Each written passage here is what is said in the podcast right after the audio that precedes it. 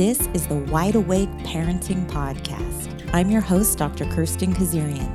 As a child psychologist, I believe the most important part of the work I do is supporting parents by helping them deeply attune to their child and find their own balance of connection, nourishment, and inspiration. To do this, I lean on the practice of mindfulness. Join me in a conversation about raising our kids, raising our consciousness, and trying to stay awake.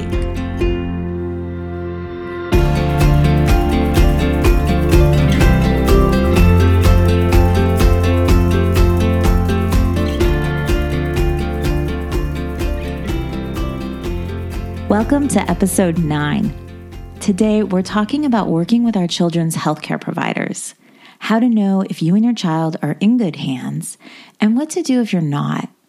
I'll share 10 qualities to look for in all your child's healthcare providers. And for medical professionals listening, at the end of the show, I'll share a book I love written for medical doctors, but I believe can be used by all healthcare professionals to improve patient care using mindfulness. Before we get started, I want to acknowledge that sometimes advocating for ourselves and our child with any trained professional can be intimidating. And to admit this in itself can cause shame. If you're currently being called by circumstance to do this, to advocate, make sure your voice is heard in your child's healthcare, I encourage you to reach for your skills of acceptance and self compassion. Being especially present with what we need to nourish ourselves can help sustain us through a process like this. And being mindful of who and what we need to be connected to can help us uncover much needed supports so that if this is currently a stressor for your family, you can use it to transform your parenting for the positive. I created this episode in hopes that going over this topic makes it present for you and me right now. It will help us with the courage it takes to carry being an advocate for our child out. I have met with so many parents who've said, I can do that, Kirsten. I can do that intervention you just suggested, but can you give me the words? I know what they mean here the jumping off point, a few phrases or ideas to hold on to and repeat in the midst of a tough situation. I'm sharing a few words with you today in hopes they empower you. Remind you that as a parent, you have the right to get to the bottom of all your child's health issues and have your feedback and concerns be weighted heavily. So, first, the most important thing is to ask a lot of questions. Let's be really clear. Your child's doctor is likely overworked and sometimes distracted. Bring your list of questions. Make sure they get answered. And if something sounds off or you aren't understanding their treatment method, slow the whole thing down and ask more questions. Here are some words. Can we check in about that diagnosis again? I want to make sure I'm clear on what you have in the chart. I read that this approach can have a negative impact on height or weight or behavior, etc. Can you help me understand why you've chosen this treatment? Getting nine hours of sleep each night is not really a goal for our family right now. Can you help me understand why you added it to the treatment plan? What are the side effects of that medication? And help me understand why we're trying it. I appreciate it when parents do this. They bring insight to the situation that I just don't have access to, especially when first meeting a child. I'm human. I make mistakes. Sometimes I don't make myself clear. A parent's questions give me the opportunity to explain exactly what I'm doing and why. This is clarifying for me and hopefully for them. It helps build trust in our working relationship. But at the end of the day, it doesn't matter if your provider appreciates this or not. It's your child's health, and it's your right to ask a zillion questions.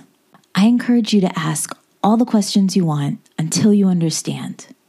I also encourage you to fill up on your self care so that when these questions do come out, they sound calm and respectful. That's always a good starting point for any relationship. And as your child may be in the room with you, it's an opportunity to model your values. So, my next tip is let your provider know if you do have a concern. Have you ever left somewhere just fuming and then you went home to tell someone you love all about it? I'm so mad, or I'm really concerned about this. And they ask, Did you tell them?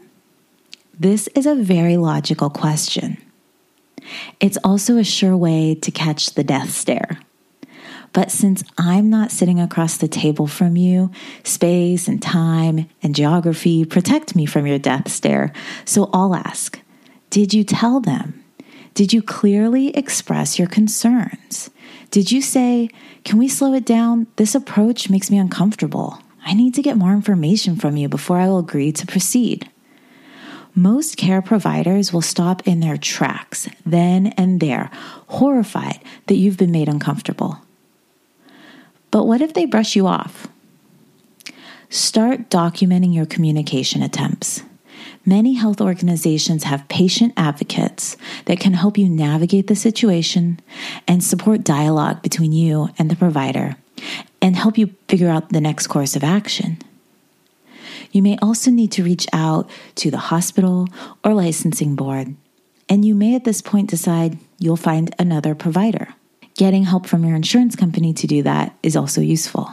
Let's try to minimize the chances that you're connected with a provider that isn't listening to you and isn't on the same page with you.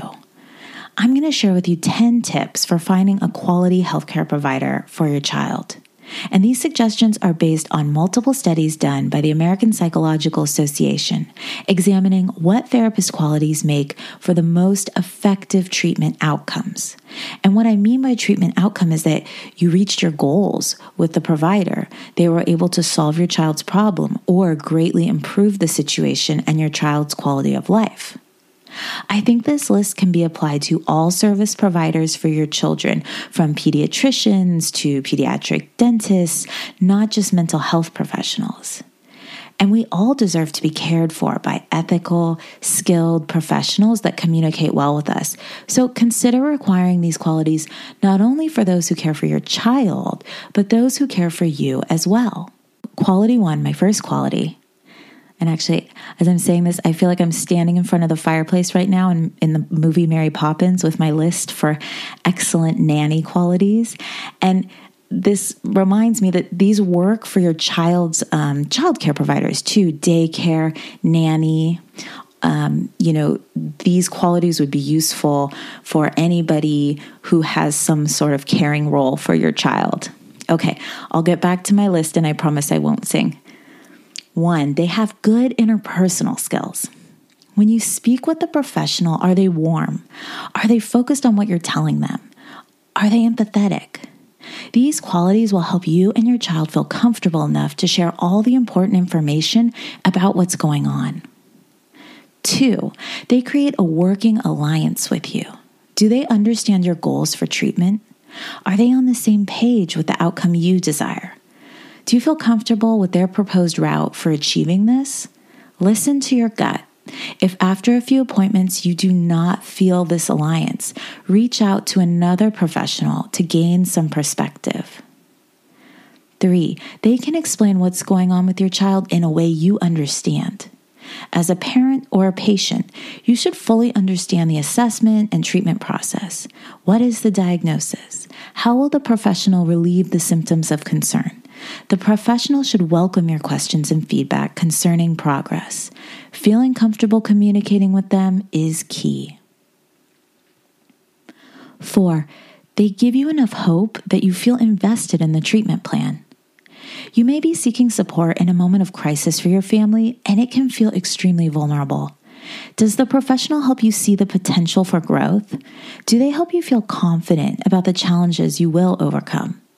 If the professional makes you feel hopeful, this will create a ripple effect for your child that will greatly benefit the treatment outcome. Five, they stay deeply engaged throughout the process. There are ups and downs in therapy, with our child's behavior at daycare, and with a developing mind and body, as in any process. But the alliance with your professional is a tool to help you understand why any difference of ups and downs may be happening. Is your provider invested in your child's progress every time you see them, or does it feel inconsistent? Do they show care and concern for your child's well being and progress? Six, they're willing to be wrong and they will refer out. If it means getting to the bottom of your child's issues, a well trained and ethical professional will acknowledge when their idea or suggestion was wrong and when other professional support is needed. Seven, they ask hard questions. Are they curious and engaged in understanding everything about your child's issues? A well trained professional has practiced on asking tough questions and examining uncomfortable material necessary to create an accurate treatment plan and diagnosis. Eight, they make recommendations that your family can follow through on. It's crucial that the provider understands your family's strengths and resources so that you can follow through on actions that will support your child. For example, if you've explained that you're short on money but have a lot of time in the afternoons to spend with your child, a therapist could suggest low to no cost activities that you can do daily with your child. Or in the doctor's office, do they have a caring team that helps you navigate how much your insurance will cover for a follow up treatment or testing recommendation? Nine, they do not use your time for themselves. Now, this one can be a little specific to mental health professionals, but in general, I think it's good for a professional to hold boundaries and not leak their personal issues onto you. So, this is a, a big one for me. And at first, I think it can be a really big draw for people if a professional shares a lot about themselves, their own family, their daily life, and their values. It can be immediately comforting to some, especially when they perceive the professional to be similar to themselves or even hold some ideal characteristics. But a good professional should be able to connect with you and your child without taking up all this space. And let me give you a quick example of where this can become problematic. So, you know that your pediatrician really values breastfeeding beyond just research. Um, he or she shared this with you. You guys bonded over this and, and you really like this about them. They feel strongly about it and you feel strongly about it. But once your baby's born, you're actually having a great deal of difficulty with breastfeeding and you would like to get support and help. But now maybe you're embarrassed um, because you feel like you might be judged or who knows, but it's causing a barrier to you getting help and support you need to move forward with your health go- goals for your child. So that's an example. There's many more, but that's why keeping it professional, keeping those boundaries up and making it about you and not the professional's values are really really important. 10. They know their research and they love to learn. Health and wellness fields are constantly evolving, so it's of utmost importance that we, as health professionals, stay up to date on the best evidence based treatments for the clients we serve. It's our ethical duty to refer a client to someone who's more up to date on or specialized in your child's issues if we are not. Okay, so that is my list of qualities to look for in healthcare providers for your family. And now the book that I want to recommend for healthcare providers is Attending Medicine, Mindfulness, and Humanity by Ronald Epstein, MD. Have you guys read this? I'm reading it right now and I'm really enjoying it.